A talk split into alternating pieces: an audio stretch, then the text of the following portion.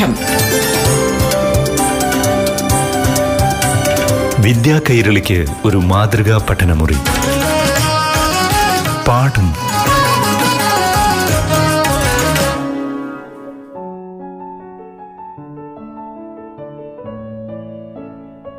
പ്രിയപ്പെട്ട കൂട്ടുകാരെ, പാഠം ക്ലാസ് മുറിയിലേക്ക് എല്ലാ കൂട്ടുകാർക്കും സ്വാഗതം. 7ാം ക്ലാസ്സിലെ ഗണിതശാസ്ത്രമാണ് ഈ അധ്യായത്തിൽ അവതരിപ്പിക്കുന്നത്. കൂട്ടുകാരോടൊപ്പം അറിവുകൾ പങ്കുവയ്ക്കാനായി എത്തുന്നത് അധ്യാപികയായ ദീപാലാൽ.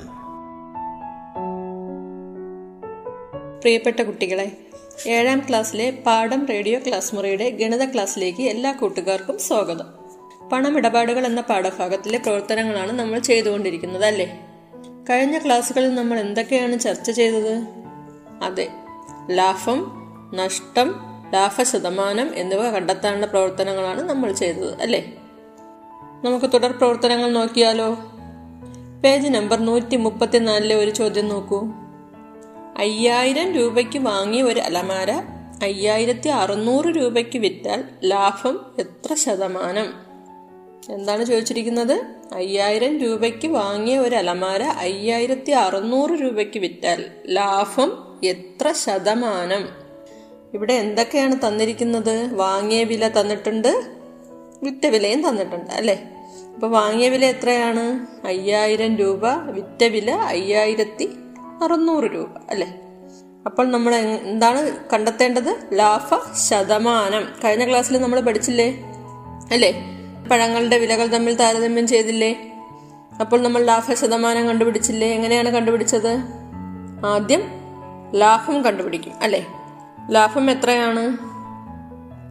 അതെ, വിറ്റ വില ന്യൂനം വാങ്ങിയ വില അല്ലേ? അതായത് 5600 ന്യൂനം 5000. എത്ര കിട്ടി? 600 രൂപ അല്ലേ? അപ്പോൾ ലാഭം 600 രൂപയാണ്. ഇനി നമുക്ക് എന്ത് കണ്ടുപിടിക്കണം? ലാഭ ശതമാനം അല്ലേ? ഇപ്പോൾ എന്ത് ചെയ്യണം? 5600 രൂപ ലാഭം കിട്ടി അല്ലേ? 5600 ഗുണം 100. അപ്പോൾ എന്ത് കിട്ടും? 100 അംശത്തിലാണ് ഗുണിക്കേണ്ടത് കേട്ടോ. അപ്പോൾ എന്താണ് കിട്ടുന്നത്? അംശത്തിലെ 3 പൂജ്യവും ഛേദത്തിലെ 3 പൂജ്യവും നമുക്ക് വെട്ടാം അല്ലേ? അപ്പോൾ എന്ത് കിട്ടും? 60/5 അല്ലേ? 60/5 കിട്ടും. 60/5 എത്രയാണ്? 12 അല്ലേ? അപ്പോൾ 12% നമുക്ക് ലാഭശതമാനമായി കിട്ടിയത് അല്ലേ? എന്ന് പറഞ്ഞാൽ എന്താണ് അർത്ഥം? ഓരോ 100 രൂപയ്ക്കും 12 രൂപ ലാഭം കിട്ടി. ഇത് മനസ്സിലായോ? എന്നാൽ നമുക്ക് അടുത്ത ചോദ്യത്തിലേക്ക് പോകാമോ കൂട്ടുകാരെ? എന്താണ് അടുത്ത ചോദ്യം? 12,000 രൂപയ്ക്ക് വാങ്ങിയ ഒരു TV 10200 രൂപയ്ക്ക് കൊടുത്താൽ നഷ്ടം എത്ര ശതമാനം? അപ്പോൾ നേരത്തെ നമ്മൾ ലാഭം എത്ര ശതമാനം എന്നാണ് കണ്ടുപിടിച്ചത് അല്ലേ? ഇവിടെ 12,000 രൂപയ്ക്ക് വാങ്ങിയ TV 10200 രൂപയ്ക്ക് കൊടുത്തു. അപ്പം നമുക്കറിയാം നഷ്ടമാണെന്നല്ലേ? അപ്പം നഷ്ടം എത്ര ശതമാനം എന്നാണ് നമുക്ക് കാണേണ്ടത്. അപ്പോൾ ആദ്യം എന്ത് ചെയ്യണം? നഷ്ടം കണ്ടുപിടിക്കണം അല്ലേ? അതിനായി എന്തൊക്കെ തന്നിട്ടുണ്ട്? വാങ്ങിയ വിലയും തന്നിട്ടുണ്ട്, വിറ്റ വിലയും തന്നിട്ടുണ്ട് അല്ലേ? അപ്പം നഷ്ടം സമം വാങ്ങിയ വില ന്യൂനം വിറ്റ വില അല്ലേ? അപ്പോൾ എന്ത് കിട്ടും? 12,000 മൈനസ് 10200 എത്ര കിട്ടും? 1800 രൂപ അല്ലേ? അപ്പം നമുക്ക് നഷ്ടം കിട്ടി. ഇനി എന്താ കണ്ടുപിടിക്കേണ്ടത്? നഷ്ടശതമാനം. അപ്പോൾ 12,000-ന് 1800 രൂപ നഷ്ടം അല്ലേ? അപ്പൊ ശതമാനം കണ്ടുപിടിക്കാൻ എന്ത് ചെയ്യണം? 100 കൊണ്ട് ഗുണിക്കണം അല്ലേ? 12,000 ൽ 1800 ഗുണം 100 അല്ലേ? അല്ലെങ്കിൽ 1800/12000 ഗുണം 100 എന്ത് കിട്ടും? നമുക്ക് അംശത്തിലെ 3 പൂജ്യവും ഛേദത്തിലെ 3 പൂജ്യവും വെട്ടാം. അപ്പൊ എന്ത് കിട്ടും? 180/12 കിട്ടും അല്ലേ? ഇനി അതിനെ നമുക്ക് രണ്ടും ഇരട്ട സംഖ്യകളല്ലേ? അപ്പോൾ നമുക്ക് 2 കൊണ്ട് ഹരിച്ചൂടെ? അപ്പോഴെന്ത് കിട്ടും? 90/6 കിട്ടും അല്ലേ? അതിനെ വീണ്ടും 2 കൊണ്ട് ഹരിക്കാമല്ലോ.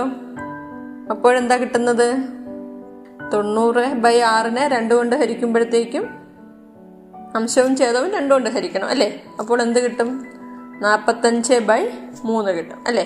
45നെ 3 കൊണ്ട് ഭാഗിച്ചാൽ എന്ത് കിട്ടും? 15 അല്ലേ. അപ്പോൾ 15% ഇവിടുത്തെ നഷ്ടശതമാനം അല്ലേ. അപ്പോൾ 12,000 രൂപയ്ക്ക് വാങ്ങിയ ടി വി 10,200 രൂപയ്ക്ക് വിറ്റപ്പോൾ എത്ര ശതമാനം നഷ്ടമുണ്ടായി? 15% നഷ്ടമുണ്ടായി. അപ്പോൾ നമ്മൾ എന്തൊക്കെയാണ് നോക്കിയത്? വിറ്റ വിലയും വാങ്ങിയ വിലയും തന്നിരുന്നാൽ ലാഭശതമാനവും നഷ്ടശതമാനവും കാണുന്നത് എങ്ങനെയെന്നാണ് നമ്മൾ നോക്കിയത് അല്ലേ. അങ്ങനെയാണെങ്കിൽ അടുത്തൊരു ചോദ്യം നോക്കിക്കേ. ഒരു കച്ചവടക്കാരൻ ഇസ്തിരിപ്പെട്ടി 1,200 രൂപയ്ക്കാണ് വാങ്ങിയത്. അത് വിൽക്കുമ്പോൾ 12% ലാഭം ലഭിക്കണമെന്ന് അയാൾ ആഗ്രഹിക്കുന്നു. എങ്കിൽ എത്ര രൂപയ്ക്കാണ് ആ ഇസ്തിരിപ്പെട്ടി വിൽക്കേണ്ടത്? ചോദ്യം ഒന്നുകൂടി ശ്രദ്ധിച്ചു വായിക്കുക. ഒരു കച്ചവടക്കാരൻ ഇസ്തിരിപ്പെട്ടി 1,200 രൂപയ്ക്ക് വാങ്ങി. അത് വിൽക്കുമ്പോൾ 12% ലാഭം ലഭിക്കണമെന്ന് അയാൾ ആഗ്രഹിക്കുന്നു. എങ്കിൽ എത്ര രൂപയ്ക്കാണ് ആ ഇസ്തിരിപ്പെട്ടി വിൽക്കേണ്ടത്? അപ്പോൾ എന്തൊക്കെ തന്നിട്ടുണ്ട്? വാങ്ങിയ വിലയും ലാഭശതമാനവും തന്നിട്ടുണ്ട് അല്ലേ. നമുക്ക് എന്താണ് കണ്ടെത്തേണ്ടത്? വിറ്റ വിലയാണ് കണ്ടെത്തേണ്ടത് അല്ലേ. അതെങ്ങനെ കണ്ടെത്താം? അപ്പോൾ 1,200ന്റെ 12% അല്ലേ ലാഭം വേണം അല്ലേ. അങ്ങനെയല്ലേ പറഞ്ഞിരിക്കുന്നത്? 1,200 രൂപയ്ക്ക് വാങ്ങി 12% ലാഭത്തിൽ വിൽക്കണം. അപ്പം 1,200ന്റെ 12% അല്ലേ. 1,200ന്റെ 12% എങ്ങനെയാണ് കാണുന്നത്? 1,200 ഗുണം ശതമാനം എന്ന് പറയുമ്പോൾ 100 എത്ര എന്നല്ലേ. അപ്പോൾ 100 ൽ 12 അല്ലേ. 1,200 ഗുണം 100 ൽ 12 എത്ര കിട്ടും? അംശത്തിലെ 2 പൂജ്യവും ഛേദത്തിലെ 2 പൂജ്യവും വെട്ടിയാൽ 12 ഗുണം 12 അല്ലേ. അപ്പോൾ എത്ര കിട്ടും? 144 രൂപ. അപ്പോൾ നമുക്ക് ഇനി എന്താണ് കിട്ടിയത്? ലാഭമാണ് കിട്ടിയത് അല്ലേ. അതായത് വാങ്ങിയ വിലയുടെ 12% ലാഭത്തിൽ വിറ്റു എന്നല്ലേ. അപ്പോൾ വാങ്ങിയ വിലയുടെ 12% എന്ന് പറയുമ്പോൾ നമുക്ക് എത്ര കിട്ടി? 144 രൂപ അല്ലേ. ലാഭം കിട്ടി. നമുക്ക് എന്താണ് കണക്കാക്കേണ്ടത്? എത്ര രൂപയ്ക്കാണ് ആ ഇസ്തിരിപ്പെട്ടി വിൽക്കേണ്ടത് എന്നല്ലേ. അപ്പോൾ വിറ്റ വിലയാണ് കാണേണ്ടത് അല്ലേ. അപ്പോൾ നമ്മൾ എന്ത് ചെയ്യണം? വാങ്ങിയ വിലയോട് കൂടി ലാഭം കൂടി കൂട്ടണം അല്ലേ. അപ്പോൾ വാങ്ങിയ വില 1,200, ലാഭം 144. രണ്ടും കൂടെ കൂട്ടുമ്പോൾ എത്ര കിട്ടും? 1,344 രൂപ. അപ്പോൾ 1,344 രൂപയ്ക്കാണ് അയാൾ ഇസ്തിരിപ്പെട്ടി വിൽക്കേണ്ടത് അല്ലേ. ഇനി ഇതിനേക്കാൾ എളുപ്പത്തിൽ വിറ്റ വില കണ്ടെത്താനുള്ള ഒരു രീതി കൂടി ഉണ്ട് കേട്ടോ. അതെങ്ങനെയെന്ന് നമുക്ക് നോക്കാം. പാഠം വിദ്യാ കൈരളിക്ക് ഒരു മാതൃകാ പഠനമുറി. പാഠം ഒരിടവേളയ്ക്ക് ശേഷം തുടരും.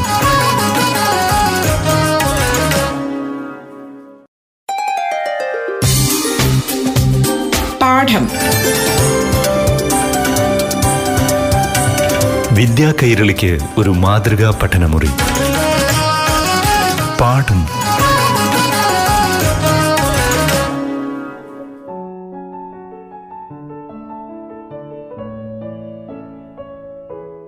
കൂട്ടുകാർക്ക് അറിയാമോ എങ്ങനെയാണ് എളുപ്പത്തിൽ കണ്ടുപിടിക്കേണ്ടതെന്ന്? നമുക്ക് നോക്കാം. 12% ലാഭം അല്ലേ കിട്ടേണ്ടത്? അതായത് 12% വർദ്ധിക്കുകയല്ലേ ചെയ്യുന്നത് അല്ലേ. 12% വർദ്ധിക്കുക എന്ന് പറയുമ്പോൾ എന്ത് ചെയ്യണം? ഇത് നിങ്ങൾ 6ാം ക്ലാസ്സിൽ പഠിച്ചിട്ടില്ലേ? അതെ, 12% വർദ്ധിക്കുക എന്ന് പറയുമ്പോൾ 100നോട് 12 കൂട്ടണം അല്ലേ. അപ്പോൾ എത്രയാകും? 12% എന്നത് 112% അല്ലേ. അപ്പോൾ നമ്മളിവിടെ എന്താണ് കാണേണ്ടത്? മുടക്കുമുതലിൻ്റെ 112% കണ്ടാൽ മതി. മുടക്കുമുതലിൻ്റെ 112% വിറ്റവില. അപ്പോൾ വിറ്റവില സമം മുടക്കുമുതൽ എത്രയാ? 1,200 അല്ലേ. അപ്പം 1,200ന്റെ 112% അല്ലേ. 1,200ന്റെ 112% എത്രയാ? 1,200 ഗുണം 100 112. അപ്പോൾ 1,200ന്റെ 2 പൂജ്യവും നൂറിൽ 2 പൂജ്യവും വെട്ടിയാൽ 12 × 112 അല്ലേ? ഒന്ന് ക്രിയ ചെയ്ത് നോക്കിക്കേ, എത്ര കിട്ടും? 1344 രൂപ അല്ലേ? അപ്പോൾ വിറ്റ വില 1344 രൂപയാണ് കിട്ടിയത്. ഒറ്റ സ്റ്റെപ്പിൽ നമുക്ക് ആൻസർ കിട്ടിയില്ലേ അല്ലേ? അപ്പോൾ ഇവിടെ ലാഭശതമാനമായത് കൊണ്ടാണ് നമ്മൾ എന്ത് ചെയ്തത്? 100നോട് 12 കൂട്ടിയതല്ലേ? അങ്ങനെയാണെങ്കിൽ നഷ്ടശതമാനമാണ് തന്നിരുന്നതെങ്കിൽ എന്ത് ചെയ്യുമായിരുന്നു? യെസ്, 100ൽ നിന്ന് 12 കുറയ്ക്കുമായിരുന്നു അല്ലേ? എന്നിട്ട് മുടക്കുമുതലിൻ്റെ 88% കാണുമായിരുന്നു അല്ലേ? അങ്ങനെയാണെങ്കിൽ നമുക്ക് പേജ് നമ്പർ 135-ലെ ഒരു പട്ടിക നോക്കാം. എന്താണ് തന്നിരിക്കുന്നത്? ആദ്യ കോളത്തിൽ മുടക്കുമുതൽ അല്ലേ, രണ്ടാമത്തെ കോളത്തിൽ ലാഭം അഥവാ അല്ലെങ്കിൽ നഷ്ടശതമാനമാണ് തന്നിട്ടുള്ളത് അല്ലേ? നമുക്ക് കണ്ടെത്തേണ്ടത് വിറ്റവിലയാണ്. നമുക്ക് ഓരോന്നായിട്ട് നോക്കാം. ആദ്യത്തേത് എന്താണ്? 1500 രൂപ മുടക്കുമുതൽ, 15% ലാഭം അല്ലേ? അപ്പോൾ 15% ലാഭം എന്ന് പറയുമ്പോൾ നമ്മൾ എന്ത് ചെയ്യണം? 100ൻ്റെ കൂടെ 15 കൂട്ടണം അല്ലേ? അപ്പോൾ 115% അല്ലേ? മുടക്കുമുതലിൻ്റെ 115% നമ്മൾ കാണേണ്ടത്. അതാണ് നമ്മൾക്ക് വിറ്റവിലയായി ലഭിക്കുന്നത്. അപ്പോൾ മുടക്കുമുതൽ എത്രയാണ്? 1500 രൂപ. 1500ൻ്റെ 115%, അതായത് 1500 × 100 115. 1500ലെ 2 പൂജ്യവും 100ലെ 2 പൂജ്യവും വെട്ടിയാൽ 15 × 115 അല്ലേ? ഇപ്പം എത്രയാണ് കിട്ടുന്നത്? ചെയ്ത് നോക്കാവോ കൂട്ടുകാരെ? അതെ, 1725 രൂപയാണ് കിട്ടുന്നത് അല്ലേ? അതാണ് വിറ്റവില. ഇനി രണ്ടാമത്തത് എന്താണ്? 2400 രൂപ മുടക്കുമുതൽ, 20% നഷ്ടം. അപ്പോൾ നഷ്ടമാണെങ്കിൽ എന്താ ചെയ്യേണ്ടത്? 100ൽ നിന്ന് കുറയ്ക്കണം അല്ലേ? അപ്പോൾ മുടക്കുമുതലിൻ്റെ 80% വിറ്റവിലയായി കിട്ടുന്നത് അല്ലേ? അപ്പോൾ മുടക്കുമുതൽ ഇവിടെ എത്രയാണ്? 2400 രൂപ അല്ലേ? അപ്പോൾ 2400ൻ്റെ 80%, 2400 × 100 80 അല്ലേ? അപ്പോൾ 2400ലെ 2 പൂജ്യവും 100ലെ 2 പൂജ്യവും വെട്ടിയാൽ 24 × 80 അല്ലേ? ഒന്ന് ഗുണിച്ച് നോക്കിയേ, എത്ര കിട്ടി? 1920 രൂപ അല്ലേ? അപ്പോൾ അടുത്ത 2 ചോദ്യങ്ങളും നിങ്ങൾക്ക് തനിയെ ചെയ്യാമല്ലോ അല്ലേ? നമുക്ക് വേറൊരു ചോദ്യം നോക്കാം. ഒരു സൈക്കിൾ 4500 രൂപയ്ക്ക് വിറ്റപ്പോൾ 10% നഷ്ടം ഉണ്ടായി. ഈ സൈക്കിളിന് കച്ചവടക്കാരൻ ആദ്യം എത്ര രൂപ ചെലവാക്കിയിട്ടുണ്ട്? അപ്പോൾ എന്താണ് തന്നിരിക്കുന്നത്? ഒരു സൈക്കിൾ 4500 രൂപയ്ക്ക് വിറ്റു. വിറ്റ വില തന്നിട്ടുണ്ട് 4500 രൂപ. എത്ര ശതമാനം നഷ്ടം ഉണ്ടായെന്ന് പറഞ്ഞിരിക്കുന്നത്? 10% നഷ്ടമുണ്ടായി. അപ്പോൾ വിറ്റ വിലയും നഷ്ടശതമാനവുമാണ് തന്നിരിക്കുന്നത് അല്ലേ? അപ്പോൾ മുടക്കുമുതലിൻ്റെ 10% നഷ്ടമായതല്ലേ? അപ്പോൾ മുടക്കുമുതലിൻ്റെ 10% നഷ്ടം എന്ന് പറയുമ്പോൾ മുടക്കുമുതലിൻ്റെ എന്താണ് കണ്ടുപിടിക്കേണ്ടത്? 90% അല്ലേ? അപ്പോൾ മുടക്കുമുതലിൻ്റെ 90% എത്ര? 4500 രൂപ, അതായത് വിറ്റവില അല്ലേ? അപ്പോൾ മുടക്കുമുതൽ ഗുണം 100ൽ 90 4500 രൂപ അല്ലേ? അപ്പോൾ മുടക്കുമുതൽ എങ്ങനെ കണ്ടുപിടിക്കും? മുടക്കുമുതൽ ഗുണം 100ൽ 90 = 4500. അപ്പോൾ നമ്മൾ എന്ത് ചെയ്യണം? ഈ 100ൽ 90നെ സമത്തിന് അപ്പുറത്ത് കൊണ്ടുപോകണം അല്ലേ? ക്രിയ ചെയ്യുന്നതിന് വേണ്ടി നമ്മൾ 100ൽ 90നെയും കൂടെ സമത്തിൻ്റെ അപ്പുറത്ത് 4500ൻ്റെ കൂടെ കൊണ്ടുപോകണം അല്ലേ? അപ്പോൾ എന്ത് ചെയ്യും? നമ്മളതിനെ തിരിച്ചിട്ട് ഗുണിക്കും അല്ലേ? അതായത് വിൽക്രമം കൊണ്ട് ഗുണിക്കും. അപ്പോൾ എന്താകും? 4500 × 90ൽ 100 അല്ലേ? 100ൽ 90 സമത്തിൻ്റെ ഇടതുവശത്ത് നിന്ന് വലതുവശത്തിലേക്ക് പോകുമ്പോൾ 90ൽ 100. അപ്പോൾ 4500 × 90ൽ 100 അത് ക്രിയ ചെയ്യുമ്പോൾ എന്ത് കിട്ടും? അതെ, 5000 രൂപ. ഇനി 135-ാം പേജിലെ തന്നെ രണ്ടാമത്തെ ചാർട്ട് നോക്കൂ. എന്തൊക്കെയാണ് തന്നിരിക്കുന്നത്? വിറ്റ വിലയും ലാഭം അല്ലെങ്കിൽ നഷ്ടശതമാനം അല്ലേ? ഇപ്പോൾ നമ്മൾ ചെയ്തതുപോലത്തെ ചോദ്യമാണ് തന്നിരിക്കുന്നത് അല്ലേ? വിറ്റ വിലയും ലാഭം അല്ലെങ്കിൽ നഷ്ടശതമാനമാണ് തന്നിരിക്കുന്നത്. നമുക്ക് മുടക്കുമുതൽ കണ്ടെത്തണം. അപ്പോൾ ആദ്യത്തെ ചോദ്യം എങ്ങനെ ചെയ്യാം? അതെ, മുടക്കുമുതലിൻ്റെ എന്താണ് ചോദ്യം? വിറ്റവില 4440 ലാഭം 11%, അല്ലേ? അതായത് മുടക്കുമുതലിൻ്റെ 111% വിറ്റവില, അല്ലേ? ലാഭമായതുകൊണ്ട് 100നോടുകൂടി 11 കൂട്ടണം, അല്ലേ? അപ്പോൾ മുടക്കുമുതലിൻ്റെ 111% വിറ്റവില. മുടക്കുമുതൽ ഗുണം 100ൽ 111 സമം 4440, അല്ലേ? അപ്പോൾ എന്ത് ചെയ്യണം? ക്രിയ ചെയ്യുന്നതിന് വേണ്ടി നമ്മൾ 100ൽ 111 വലതുവശത്തേക്ക് കൊണ്ടുപോകും, അല്ലേ? അപ്പോൾ എന്താകും? 4440 ഗുണം 111 അല്ലേ? അപ്പോൾ അത് ക്രിയ ചെയ്യുമ്പോൾ എന്താണ് വരുന്നത്? 111 444 4 പ്രാവശ്യം ഉണ്ടല്ലേ? അപ്പോൾ അവിടെ എന്ത് കിട്ടും? 40 ഗുണം 100 അല്ലേ? അപ്പോൾ എന്ത് കിട്ടും? 4000 രൂപ. എല്ലാവർക്കും കിട്ടിയോ? ഇനി അടുത്ത ചോദ്യം നോക്കൂ.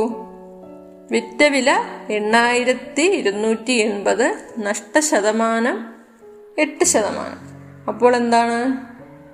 മുടക്കുമുതലിൻ്റെ 92% വിറ്റവില, അല്ലേ? അതായത് 8% നഷ്ടമെന്നാണ് പറഞ്ഞിരിക്കുന്നത്. അപ്പോൾ 100ൽ നിന്ന് നമ്മൾ 8 കുറയ്ക്കണം, അല്ലേ? അപ്പോൾ മുടക്കുമുതലിൻ്റെ 92% വിറ്റവില. അപ്പോൾ മുടക്കുമുതൽ ഗുണം 100ൽ 92 സമം വിറ്റവില എത്രയായിരുന്നു? 8280, അല്ലേ? അപ്പോൾ 100ൽ 92 വലതുവശത്തേക്ക് പോകുമ്പോൾ 92ൽ 100 അല്ലേ? അപ്പോൾ 8280 ഗുണം 92ൽ 100 എത്ര കിട്ടും? അതായത് 9000 രൂപ, അല്ലേ? അപ്പോൾ മുടക്കുമുതൽ 9000 രൂപയാണ് കിട്ടിയത്. അതുപോലെ അടുത്ത 2 ചോദ്യങ്ങൾ കൂട്ടുകാർ തനിയെ ചെയ്യണം കേട്ടോ. ഇനി നമുക്ക് ബാക്കി പ്രവർത്തനങ്ങളുമായി അടുത്ത ക്ലാസ്സിൽ കാണാം. ബൈ. പാഠം വിദ്യാ കൈരളിക്ക് ഒരു മാതൃകാ പഠനമുറി. പാഠം ഒരിടവേളയ്ക്ക് ശേഷം തുടരും.